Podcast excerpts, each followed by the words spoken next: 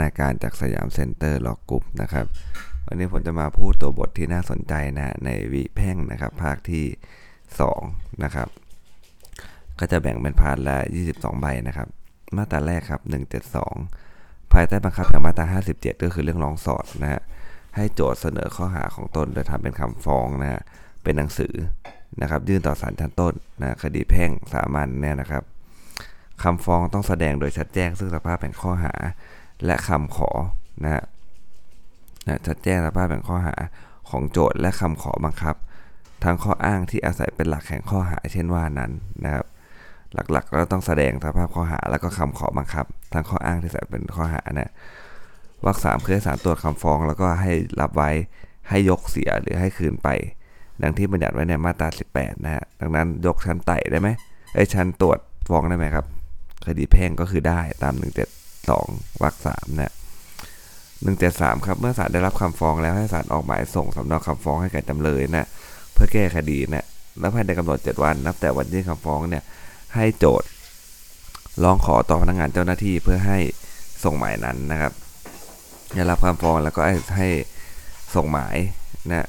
ให้ออกหมายเรียกส่งสำเนาคำฟ้องให้จำเลยเพื่อแก้คดีนะภายใน 7 วันก็ให้โจทย์ขอต่อเจ้าหน้าที่เพื่อส่งหมาย นะครับ แต่โดยหลักแล้วไม่ต้อง 7 วันหรอกฮะโดยหลักแล้วทางปฏิบัติก็ขอวันเดียวกันเลยนะยื่นคำฟ้องแล้วก็ขอให้ส่งหมายส่งตัวสำเนาคำฟ้องเลยนะนับแต่เวลาที่ได้ยื่นคำฟ้องนั้นนะครับ คดีนั้นอยู่ระหว่างพิจารณาและผลแห่งการนี้ฮะอนุหนึ่งครับห้ามให้โจทยื่นคำฟ้องเรื่องเดียวกันนั้น ต่อศาลเดียวกัน หรือต่อศาลอื่นก็จะเป็นสูตรคลาสสิกนะฮะหนึ่งเจ็ดสามวรรคสองอนุหนึ่งเรื่องฟ้องซ้อนนั่นเองนะครับ ฟ้องปุ๊บอยู่ระหว่างพิจารณาห้ามให้โจทยื่นคำฟ้องเรื่องเดียวกันต่อศาลเดียวกันนั้นหรือต่อศาลอื่นนะฮะอนุสองคือนะถ้ามีเหตุเปลี่ยนแปลงนะเกิดขึ้นในพฤติการอันเกี่ยวกับการยื่นฟ้องคดีต่อศาลที่มีเขตศาลในคดีนั้น เช่นพอเปลี่ยนแปลงผู้ดำเนินจำเลยนะฮะไม่ได้ตัดอำนาจศาลเนี่ยรับเอ่อไว้พิจารณาอย่างเช่นอะไรฮะก็ฟ้องตามผู้ดำเนินจำเลยนั่นแหละ ตอนฟ้องเขายังอยู่ไงฮะนะไปคัดทะเบียนราษมาเขาอยู่ที่จังหวัดเนี้ยนะ ฟ้องเสร็จผ่านไปหนึ่งเดือนเขาย้ายบ้านอย่างเงี้ยนะย้ายทะเบียนราษฎรออกไป อันนี้ก็ไม่ได้ตัดอำนาจอะไรนะที่จะศาลจะรับไปพิจารณาคดีได้เขาดูตอนขณะยื่นฟ้องเป็นหลักนะครับ 174 ครับ ในกรณีต่อไปนี้ถือว่าโจทย์ได้ทิ้งฟ้องนะอนุหนึ่งฮะภายหลังจากที่ได้เสนอคำฟ้องแล้ว โจทย์เพิกเฉย ไม่ร้องขอพนักงานเจ้าหน้าที่เพื่อให้ส่งหมายเรียกนะครับ ให้แก้คดีแก่จำเลยนะครับเป็นเรื่องของการที่โจทย์เขาเพิกเฉยนะนะไม่ร้องขอต่อพนักงานเจ้าหน้าที่ให้ส่งหมายเรียกเพื่อให้แก้คดี แก่จำเลยนะครับและไม่แจ้งให้ศาลทราบโดยภายในกำหนด 7 วัน นับแต่วันยื่นฟ้อง ซึ่งทางปฏิบัติมันไม่ค่อยมีแล้วนะ174อนุหนึ่งเนี่ยเพราะว่ามันก็ทำตามแพทเทิร์นอยู่แล้วเนาะเวลายื่นฟ้องเนี่ยก็ต้องขอให้ส่งหมายเรียกให้แก้คดีแก่จำเลยในวันเดียวกันอยู่แล้วนะครับก็จะไม่ค่อยเกิด แล้วมันเกิดได้ทีเดียวด้วยนะอนุหนึ่งเนี่ยเอาไปใช้เฉพาะชั้นชั้นต้นอย่างเดียวนะไม่ใช่กับชั้นอุทธรณ์ชั้นฎีกานะครับอนุหนึ่งเนี่ยใช้ชั้นต้นอย่างเดียว แต่อนุสองเนี่ยเกิดได้บ่อยๆครับเพราะว่ามันเมื่อไหร่ก็ได้ใช่ไหม โจทย์เพิกเฉยไม่ดำเนินคดี ภายในเวลาที่ศาลเห็นสมควรกำหนดไว้เพื่อการนั้น แล้วก็ได้ส่งคำสั่งให้แก่โจทย์โดยชอบแล้วมันก็จะกว้างนะมีคำสั่งอะไรล่ะนะครับที่สั่งแต่ต้องเป็นคำสั่งโดยชอบด้วยนะนะครับแล้วก็ได้ส่งคำสั่งแก่โจทย์โดยชอบแล้ว ถ้าโจทย์ยังเพิกเฉยก็จะเข้า 174 อนุ2นะศาลก็สามารถที่จะตำแหน่งคดีได้เลย เพราะว่าโจทย์ได้ทิ้งฟ้องนะมันก็จะเป็น 174นะนะครับประกอบกับมาตรา132นะครับ โจทย์ถอนฟ้องครับ ก่อนจำเลยยื่นคำให้การนะโจทย์อาจถอนคำฟ้องได้ โดยยื่นคำบอกกล่าวเป็นหนังสือต่อศาลนะครับ แบบนี้ศาลก็ต้องให้ถอนทุกกรณีนะเพราะเขายังไม่ยื่นคำให้การมาเลยนะครับ ตัวจำเลยนะแต่ถ้าเกิดภายหลังจำเลยยื่นคำให้การแล้วโจทย์อาจยื่นคำขอ โดยทำเป็นคำร้องต่อศาลชั้นต้นนะเพื่ออนุญาตให้โจทย์ถอนคำฟ้องได้นะครับศาลอนุญาตไม่อนุญาตภายในเงื่อนไขตามที่สมควรก็ได้นะครับ แต่ว่า ห้ามให้ศาลอนุญาตโดยไม่ได้ฟังจำเลย หรือผู้ร้องสอดถ้าหากมีก่อนต้องฟังก่อนนะแต่ฟังแล้วเขาบอกไม่ถอนฟังแล้วถอนได้ไหมได้นะกฎหมายบอกว่าห้ามไม่อนุญาตโดยไม่ได้ฟังก่อนแค่นั้นเองนะครับอนุสองครับกรณีที่โจทย์ถอนคำฟ้องเนื่องจากมีข้อตกลง หรือปณีประนอมยอมความก็ให้ศาลอนุญาตไปตามคำขอนั้นเลยนะครับ176ครับการทิ้งคำฟ้องหรือถอนคำฟ้องนั้นย่อมลบล้างผลแห่งการยื่นคำฟ้อง รวมทั้งกระบวนการอื่นๆนะฮะอันมีต่อมาหลังจากยื่นคำฟ้อง และกระทำให้คู่ความเนี่ยนะฮะกลับคืนสู่ฐานะเดิมนะเสมือนหนึ่งไม่ได้มีการยื่นฟ้องเลย เราต้องเขียนคำว่าลบล้างผลแห่งการยื่นคำฟ้องนะแล้วทำให้คู่ความเนี่ยกลับคืนสู่ฐานะเดิม เสมือนหนึ่งไม่ได้มีการยื่นฟ้องเลย แต่ว่าคำฟ้องใดๆที่ได้ทิ้งหรือถอนเนี่ยก็อาจจะยื่นใหม่ได้นะภายใต้บทบัญญัติว่าด้วยอายุความนะครับ 177 ครับ เมื่อได้ส่งหมายเรียกและสำเนาคำฟ้องให้จำเลยแล้วเนี่ย ให้จำเลยทำคำให้การเป็นหนังสือยื่นต่อศาลภายใน 15 วันนะครับ ให้จำเลยแสดงโดยชัดแจ้งในคำให้การว่ายอมรับหรือปฏิเสธข้ออ้างของโจทย์ทั้งสิ้นหรือแต่บางส่วน รวมทั้งเหตุแห่งการนั้นด้วยนะ อันนี้ก็จะไปพันกับข้อพยานนิดหนึ่งนะจำเลยจะฟ้องแย้งมาในคำให้การก็ได้ครับ แต่ถ้าฟ้องแย้งนั้นเนี่ยเป็นเรื่องอื่นไม่เกี่ยวกับคำฟ้องเดิมเนี่ยก็ให้ศาลเนี่ย สั่งให้จำเลยฟ้องเป็นคดีต่างหากนะมันต้องเกี่ยวข้องด้วยเพราะที่รวมการพิจารณากันได้นะให้ศาลตัวดูคำให้การและสั่งรับไว้ให้คืนไป หรือสั่งไม่รับนะตามมาตรา 18 นะครับ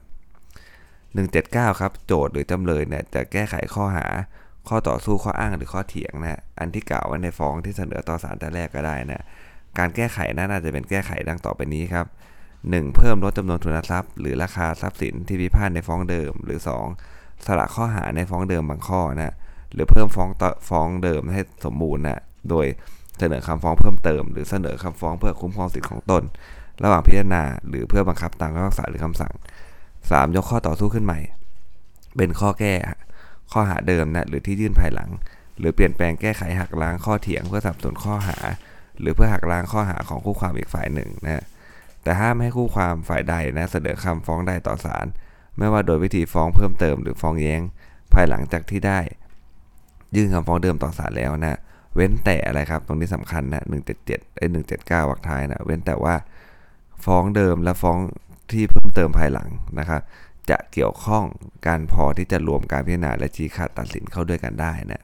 ฟ้องแย้งเนี่ยถ้าไม่เกี่ยวข้องกับฟ้องเดิมนะพอที่จะพิจารณาตัดสินนะฮะชี้ขาดเข้าด้วยกันได้ก็ต้องไปฟ้องเป็นคดีอื่นนะครับ 180 ครับ การแก้ไขคำฟ้องหรือคำให้การที่คู่ความเสนอไว้ต่อศาลแล้วเนี่ยให้ทำเป็นคำร้องยื่นต่อศาลก่อนวันที่ 2 สถาน หรือก่อนวันสืบพยานไม่น้อยกว่า 7 วันนะครับแก้ไขนะก่อนต่อศาลก่อน1วันก็ได้นะถ้าก่อนที่สองสถานเนี่ยแต่ก่อนสืบพยานไม่น้อยกว่า 7 วัน ในกรณีไม่มีการที่ 2 สถานนะเว้นแต่อะไรครับ เหตุสมควรไม่อาจยื่นแก้คำร้องได้ก่อนนะหรือว่าเป็นการขอแก้ไขในเรื่องที่เกี่ยวข้องกับความ สงบเรียบร้อยนะของประชาชน หรือเป็นการแก้ไขข้อผิดพลาดเล็กน้อย หรือข้อผิดหลงเล็กน้อยนะครับ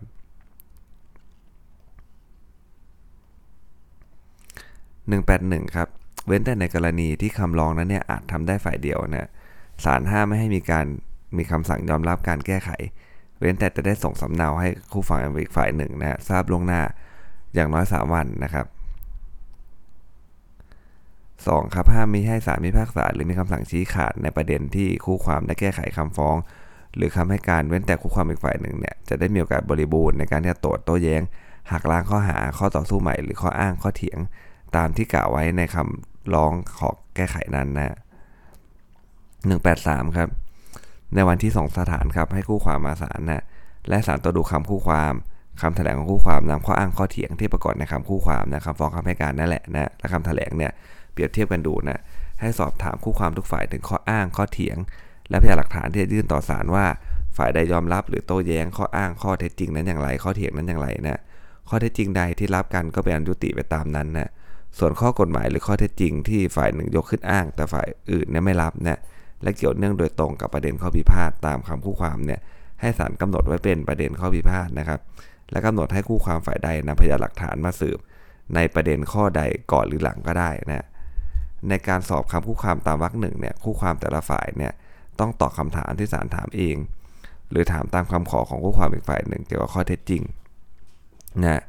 ที่คู่ความฝ่ายอื่นยกขึ้นมาเป็นข้ออ้างข้อเถียง และพยานหลักฐานที่คู่ความจะยื่นต่อศาลถ้าคู่ความฝ่ายใดไม่ตอบคาถามเกี่ยวกับข้อเท็จจริงใดนะหรือปฏิเสธข้อเท็จจริงใดโดยไม่มีเหตุผลอันสมควรเนี่ยให้ถือว่ายอมรับข้อเท็จจริงนั้นแล้วนะครับเว้นแต่ไม่อยู่ในวิสัยที่จะตอบนะหรือว่าแสดงเหตุผลการปฏิเสธได้ในขณะนั้นนะครับ ซึ่งไม่ออกข้อสอบหรอก มันก็ไม่ค่อยมีหรอกนะไม่อยู่ในวิสัยที่จะตอบได้นะครับ ถ้าไม่ตอบคาถามได้หรือว่าปฏิเสธ โดยไม่มีเหตุผลสมควรก็ให้ยอมรับไปเลยนะคู่ความมีสิทธิ์ที่จะคัดค้านว่าประเด็นข้อพิพาทหรือหน้าที่นำสืบที่ศาลกำหนดเนี่ยไม่ถูกต้องนะครับทำไงได้บ้างครับแถลงได้ว่าจะต่อศาลในขณะนั้นนะหรือยื่นคำร้องต่อศาลภายใน 7 วัน นับแต่ที่ศาลสั่งให้กำหนดประเด็นหรือหน้าที่นำสืบนะให้ศาลชี้ขาดคำคัดค้านนั้นก่อน วันสืบพยานนะคำชี้ขาคำคัดค้านนั้นให้อยู่ภายใต้บังคับของมาตรา 226 ก็คือว่าอะไรครับ ก็คือเป็นคำสั่งรองพิจารณานั่นแหละนะสั่งมายังไงก็ต้องโต้แย้งไว้ก่อนนะครับ ถ้าไม่โต้แย้งไว้ก็อุทธรณ์ไม่ได้นะเพราะฉะนั้นเนี่ยถ้าเกิดศาลเราดูว่าเฮ้ยข้อประเด็นข้อพลาดมันผิดนี่ เราต้องโต้แย้งคัดค้านนะ ถ้าเราไม่โต้แย้งคัดค้านถือว่าเราสละประเด็นนั้นแล้วนะแม้เราจะให้การก็ตามนะครับนะเราต้องคัดค้านเลยคัดค้านยังไงล่ะ ถ้าเกิดว่าเห็นทันทีก็คัดค้านได้เลยนะฮะคัดค้านภายในวาจาได้เลยนะครับ แต่สมมุติว่าไม่แน่ใจเดี๋ยวขอกลับมาเปิดตำราก่อนได้ไหมได้ครับกลับมาเปิดตำราก่อนก็ได้ แต่มีเวลา 7 วันต้องกลับไปนะครับคัดค้านเรื่องประเด็นนำสืบ หรือว่าหน้าที่นำสืบไม่ถูกต้องนะครับ มาตรา 188 ครับในคดีไม่มีข้อพิพาทให้ใช้ข้อบังคับดังต่อไปนี้ฮะอนุหนึ่งให้เริ่มคดีโดยยื่นคำร้องขอต่อศาล 2. ครับศาลอาจเรียกพยานมาสืบได้ตามที่เห็นจำเป็น และวินิจฉัยชี้ขาดตามที่เห็นสมควรและยุติธรรมนะสามครับ ทางแก้แห่างคำพิพากษาหรือคำสั่งของศาลนั้น ให้ใช้ได้แต่โดยวิธียื่นอุทธรณ์หรือฎีกาเท่านั้น และให้ใช้อุทธรณ์ฎีกาได้เฉพาะใน 2 กรณีต่อไปนี้ฮะอนุกอไก่ถ้าศาลได้ยกคำร้องขอของคู่ความฝ่ายที่เริ่มคดีนั้นเสียทั้งหมดหรือบางส่วน ขอไข่ในเหตุที่ไม่ได้ปฏิบัติตามบทบัญญัติแห่งประมวลกฎหมายนี้ว่าด้วยการพิจารณาหรือคำพิพากษาหรือคำสั่งนะ 4. ถ้าบุคคลอื่นใดนอกจากคู่ความที่ได้ยื่นฟ้องคดี อันไม่มีข้อพลาดได้เข้ามาเกี่ยวข้องกับคดี โดยตรงหรือโดยอ้อมเนี่ย ให้ถือว่าบุคคลเช่นว่านั้นเข้ามาเป็นคู่ความนะแล้วก็ให้ดำเนินคดีต่อไป ตามประมวลกฎหมายว่าด้วยคดีมีข้อพิพาทนะครับ แต่ในคดีที่ยื่นคำร้องขอต่อศาลเพื่อศาลมีคำพิพากษาหรือคำสั่ง ให้คำอนุญาตที่ผู้แทนโดยชอบธรรมได้ปฏิเสธเสีย ให้ศาลมีคำพิพากษาคำสั่งถอนคืนคำอนุญาต ที่ให้ไว้กับผู้ไร้ความสามารถ ให้ถือเป็นคดีไม่มีข้อพิพาทนะแม้ว่าผู้แทนโดยชอบธรรมหรือผู้ไร้ความสามารถนั้นมาศาลและแสดงข้อคัดค้านในการให้ คำอนุญาตหรือถอนคืนคำอนุญาตเช่นว่านั้นนะครับ 189 ครับคดีมโนสาเล่นะคืออนุหนึ่งคดีที่มีคำขอให้ปลดเปลื้องทุกข์นะอันอาจคำนวณเป็นราคาเงินได้ ไม่เกิน 3 0 0แสนบาทนะครับ ก็จะล้อกับเรื่องของพันธรรมนูญเลยนะนะคดีมโนสาเล่ก็คือต่ำกว่า 3 0 0แสนนั่นแหละนะครับ ก็ขึ้นสันแขวงนะสองครับคดีฟ้องขับไล่บุคคลใด ๆนะครับนะจากอสังหาริมทรัพย์นะ นะครับอันมีค่าเช่าหรืออันอาจให้เช่าได้ในขณะยื่นคำฟ้องเนี่ยไม่เกินเดือนละสามหมื่นบาทนะครับนะก็จะเป็นคดีมโนสาเรนะสามแสนสามหมื่นนะจำง่ายแหละดังนี้นะครับ ต่อไปนะก็จะเป็นมาตราที่ 191 นะครับ วิธีการฟ้องคดีมโนสาเรนะนะฮะโจทย์อาจจะยื่นคำฟ้องเป็นหนังสือ หรือมาแถลงข้อหาด้วยวาจาต่อศาลก็ได้นะครับ ได้2อย่างเลยนะฮะ ถ้าเออกรณีโจทย์ได้ยื่นคำฟ้องเป็นหนังสือ หากศาลเห็นว่าคำฟ้องดังกล่าวไม่ถูกต้องขัดสาระสำคัญบางเรื่องเนี่ยศาลอาจมีคำสั่งให้โจทย์แก้ไขคำฟ้องในส่วนนั้นให้ถูกต้องก็ได้นะให้ชัดเจนก็ได้นะครับเห็นไหมฮะศาลสั่งได้นะครับ เรื่องนี้นะถ้าเป็นคดีมโนสาเล่นะ เพราะว่าความเสียหายอะไรมันไม่เยอะนะครับ เอาไม่เอาฐานะกันทางเทคนิคแหละ เอาตรงๆมาเลยนะครับ ถ้ามันขาดตรงไหนเนี่ยสั่งให้แก้ได้นะ ถ้าโจทย์มาแถลงข้อหาด้วยวาจาก็ให้ศาลบันทึกหลักการแห่งข้อหานั้นนะฮะ ให้โจทย์ฟังนะครับและให้โจทย์ลงลายมือชื่อไว้เป็นสำคัญนะคือจริงๆฟ้องด้วยวาจา หรือฟ้องเป็นหนังสือก็ได้ แต่ว่าด้วยวาจาไงมันก็ต้องเป็นหนังสืออยู่ดีตอนจบไงศาลก็ต้องทำให้นะครับ193ครับคดีมโนสาเล่ครับให้ศาลเนี่ยกำหนดวันนัด พิจารณาโดยเร็วนะและให้ออกหมายเรียกไปยังจำเลยเลย ในหมายนั้นก็ให้จดแจ้งประเด็นแห่งคดีจำนวนทุนทรัพย์และราคาที่เรียกร้องครับและข้อความว่าให้มาศาลเพื่อทำการไกลเกลี่ยให้การและสืบพยานในวันเดียวกันนะครับ และให้ศาลสั่งให้โจทย์เนี่ยมาศาลในวันนัดพิจารณานั้นด้วยนะครับในวันพิจารณาเนี่ยนะครับ เมื่อโจทย์และจำเลยมาพร้อมกันแล้วให้ศาลไกลเกลี่ยให้คู่ความได้ตกลงกัน หรือปณิประนอมยอมความกันในข้อที่พิพาทก่อนนะฮะถ้าตกลงกันไม่ได้เราทำยังไงนะ ถ้าตกลงกันได้มันก็จบถูกไหมตกลงกันไม่ได้ และจำเลยยังไม่ได้ยื่นคำให้การเลยนะครับ ก็ให้สอบคำให้การจำเลยเลยจำเลยให้การเป็นหนังสือหรือให้การด้วยวาจาก็ได้นะครับ ถ้าให้การเป็นหนังสือก็ให้นำมาตรา191วรรคสองมาใช้บังคับคืออะไรฮะ คือถ้ามันขาดสาระสำคัญบางเรื่องศาลก็อะไรฮะเมื่อกี้ยังเตือนโจทย์ได้เลยนะ อันนี้ก็เตือนจำเลยได้เหมือนกันถูกไหมฮะนะครับกรณีให้การด้วยวาจาให้บันทึกคำให้การพร้อมด้วยเหตุการณ์นั้นไว้ อ่านให้จำเลยฟังและให้จำเลยลงลายมือชื่อไว้เป็นสำคัญนะครับถ้าจำเลยไม่ให้การตามวรรคสามให้ศาลมีอำนาจใช้ดุลยพินิษมีคำสั่งไม่ยอมเลื่อนเวลาให้จำเลยยื่นคำให้การนะโดยถือว่าจำเลยขาดนัดยื่นคำให้การ และศาลมีคำพิพากษาหรือคำสั่งชี้ขาดนะโดยนำมาตรา198 ทวีมาใช้บังคับโดยอนุโลมนะ แต่ในกรณีที่ศาลมีคำสั่งให้สืบพยานให้ศาลดำเนินการต่อไปนะครับตาม 193 ตรี 193จัตวาแล้วก็ 193 เบญจะนะ193 ทวีครับ ในคดีมโนสาเล่ฮะเมื่อโจทย์ได้ทราบคำสั่งให้มาศาลตาม 193 แล้วนะฮะไม่มาในวันนัดพิจารณา โดยไม่ได้รับอนุญาตจากศาลให้เลื่อนคดีเนี่ยให้ถือว่าโจทย์ไม่ประสงค์จะดำเนินคดีนะครับให้ศาลมีคำสั่งจำหน่ายคดีเลยนะครับเพราะนั้นเนี่ย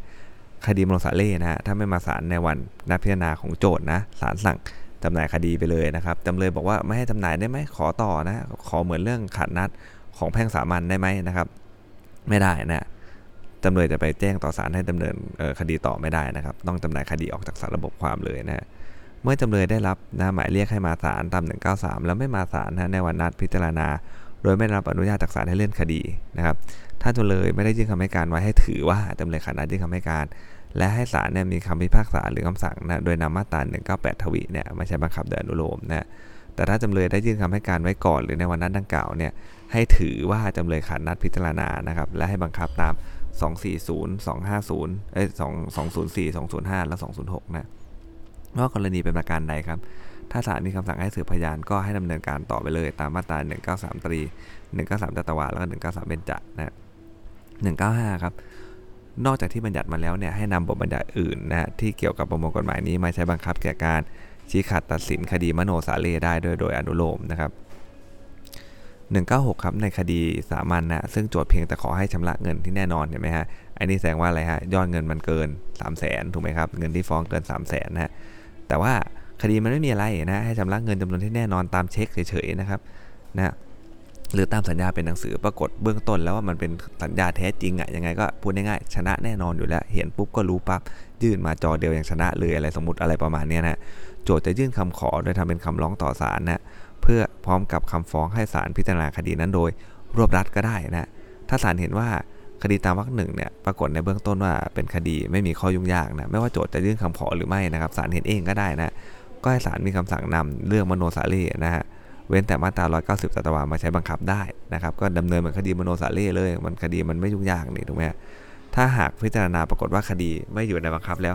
ศาลจะเพิกถอนคำสั่งเดิมนะและดำเนินการต่อไปอย่างข้อคดีแพ่งสามัญก็ได้เห็นไหมก็ตอนแรกนึกว่าจะง่ายนึกว่าไม่ยุ่งยากครับไปมามันยากซะแล้วอะไรอย่างเงี้ยนะครับ ก็จะให้กลับไปดำเนินอย่างคดีปกติก็ได้นะครับ197 ครับ เมื่อจำเลยฮะเขาได้รับหมายเรียกให้ยื่นคำให้การ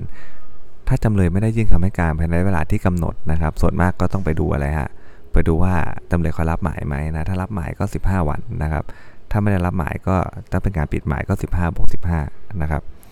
แล้วก็จะถือว่าจำเลยเขาขาดนัดยื่นคำให้การนะมาตรา198 ครับ ถ้าจำเลยขาดนัดยื่นคำให้การเนี่ย ก็ให้โจทย์เนี่ยมีคำขอต่อศาลภายใน 15 วัน อันนี้สำคัญมากเลยนะ ภายหลังจากที่เวลาที่กำหนดให้จำเลยยื่นคำให้การนั้นได้ สิ้นสุดลงนะให้ศาลมีคำพิพากษาหรือคำสั่งชี้ขาดให้ตนเนี่ยเป็นฝ่ายชนะคดีโดยขาดนัดนะครับนะเป็นฝ่ายชนะคดีโดยขาดนัดนะถ้าโจทย์ไม่ยื่นคำขอต่อศาลในระยะเวลาดังกล่าวก็ให้ศาลสั่งมีคำสั่งจำหน่ายคดีจากศาลระบบความแน่นอนว่าเป็นดุลยพินิษนะฮะศาลสั่งไม่สั่งก็ได้นะครับแต่ถ้าเกิดในคดีเราศาลดันสั่งล่ะ จะเป็นยังไงนะ ถ้าในคดีเราศาลดันสั่งก็ก็เรียบร้อยเลยถูกไหมฮะ เพราะมันก็เป็นไปตามตัวบทกฎหมายอะแล้วแต่ดุลยพินิจศาลแต่ละท่านไปอะนะเราจะไปว่าไม่ได้เอาท่านนั้นไม่เห็นจำหน่ายเลยทำไมท่านจำหน่ายอย่างนี้มันไม่ได้นะเพราะนั้นเนี่ยเวลาเรายื่นฟ้องนะครับคดีเมื่อไหร่นะนะถ้าเราเป็นทนายนะ หรือเสมียนทนายก็ตามนะโทรตามนะว่าคดีเนี่ยมีการส่งหมายให้ถึงจำเลยวันไหน ส่งโดยวิธีไหนนะจำเขารับไหมหรือมันการปิดหมาย นับวันเลยนะ เดี๋ยวนี้มี Google Calendar กันหมดแล้วนะ กดวันไปเลยนะครับ ว่าถ้าสมมติว่าไอ้วันที่เราจะต้องมันเลยกำหนดในการที่จะเขาจะยื่นคำให้การเนี่ยเราก็ต้องยื่นนะครับคำขอให้ชนะคดีโดยขัดนัดนะนะครับถ้าโจทยื่นคำขอต่อศาลในระยะเวลาดังกล่าวและให้ศาลมีคำพิพากษาหรือคำสั่งชี้ขาดคดีโดยขัดนัดไปตามมาตรา 198 ทวินะแต่ถ้ามีเหตุสงสัยว่านะครับจำเลยเนี่ยจะไม่ทราบหมายเรียกให้ยื่นคำให้การเนี่ยก็ให้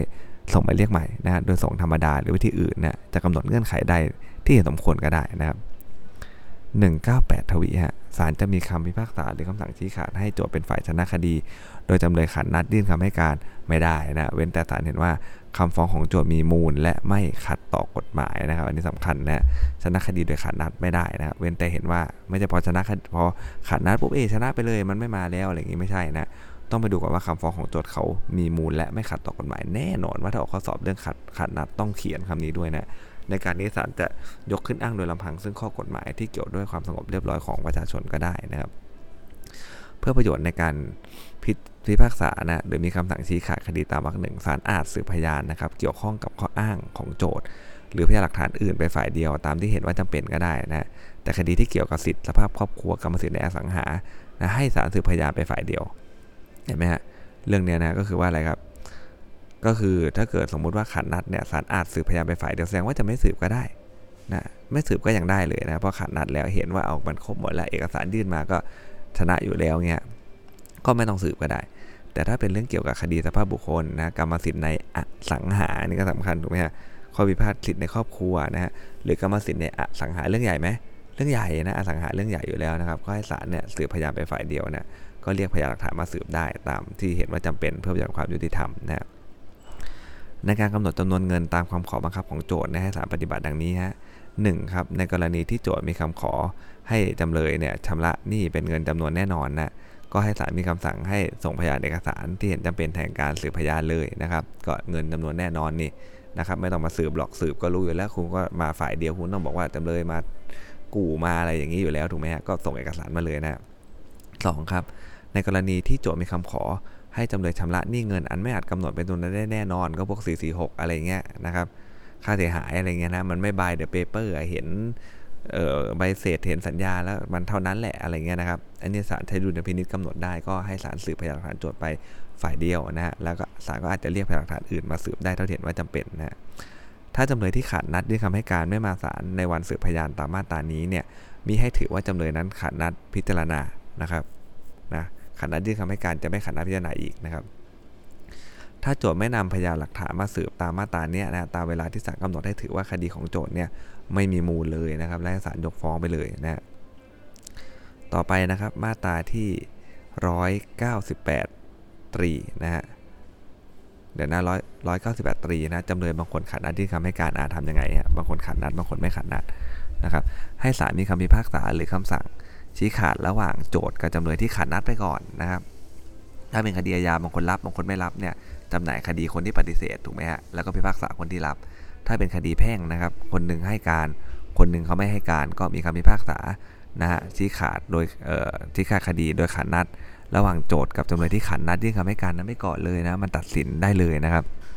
และให้ดำเนินการพิจารณาคดีระหว่างโจทย์กับจำเลยที่ยื่นคำให้การต่อไป แต่ถ้ามูล ความแห่งคดีนะเป็นการชำระหนี้ที่แบ่งแยกจากกันไม่ได้เนี่ยให้ศาลรอการพิจารณาหรือมีคำสั่งชี้ขาดคดีโดยขัดนัดยื่นคำให้การไว้ก่อนนะนะครับ เมื่อศาลดำเนินการพิจารณาสำหรับจำเลยที่ยื่นคำให้การเสร็จสิ้นแล้วเนี่ยก็ให้ศาลมีคำสั่งหรือคำสั่งชี้ขาดคดีไปตามรูปคดีสำหรับจำเลยทุกคนนะครับ ในกรณีที่จำเลยขัดนัดยื่นคำให้การเนี่ยนะฮะไม่มาศาลในวันสืบพยานของคู่ความอื่นเนี่ยไม่ถือว่าจำเลยนั้นขัดนัดพิจารณานะครับ ต่อไปนะมาตราสุดท้ายของเช้านี้นะครับจำเลยที่ขาดนัดยื่นคำให้การเนี่ยศาลมีอำนาจอนุญาตให้ยื่นคำให้การได้อ่าเป็นยังไงนะถ้าจำเลยที่ขาดนัดยื่นคำให้การ 15 วันหรือ 15บวก15เนี่ยมันจบสิ้นไปแล้วใช่ไหมฮะมาก่อนศาลวินิจฉัยชี้ขาดคดีเลย และแจ้งต่อศาลในโอกาสแรกนะอันนี้เคยเอาไปออกข้อสอบนะ wording คำว่าแจ้งในโอกาสแรกนะว่า ตนประสงค์จะสู้คดีนะนะเมื่อศาลเห็นว่าการขาดนัดนั้นนะไม่ได้ไปโดยเป็นไปโดยจงใจ หรือว่ามีเหตุอันสมควรนะให้ศาลมีคำสั่งอนุญาตให้ยื่นคำให้การภายในกำหนดเวลาที่ศาลเห็นสมควร และดำเนินกระบวนการใหม่นะตั้งแต่เวลาที่จำเลยขัดนัดยื่นคำให้การโดยหลักและศาลก็จะกำหนดให้อีกทีหนึ่งว่าให้ยื่นคำให้การภายในกี่วันก็ว่าไปนะครับ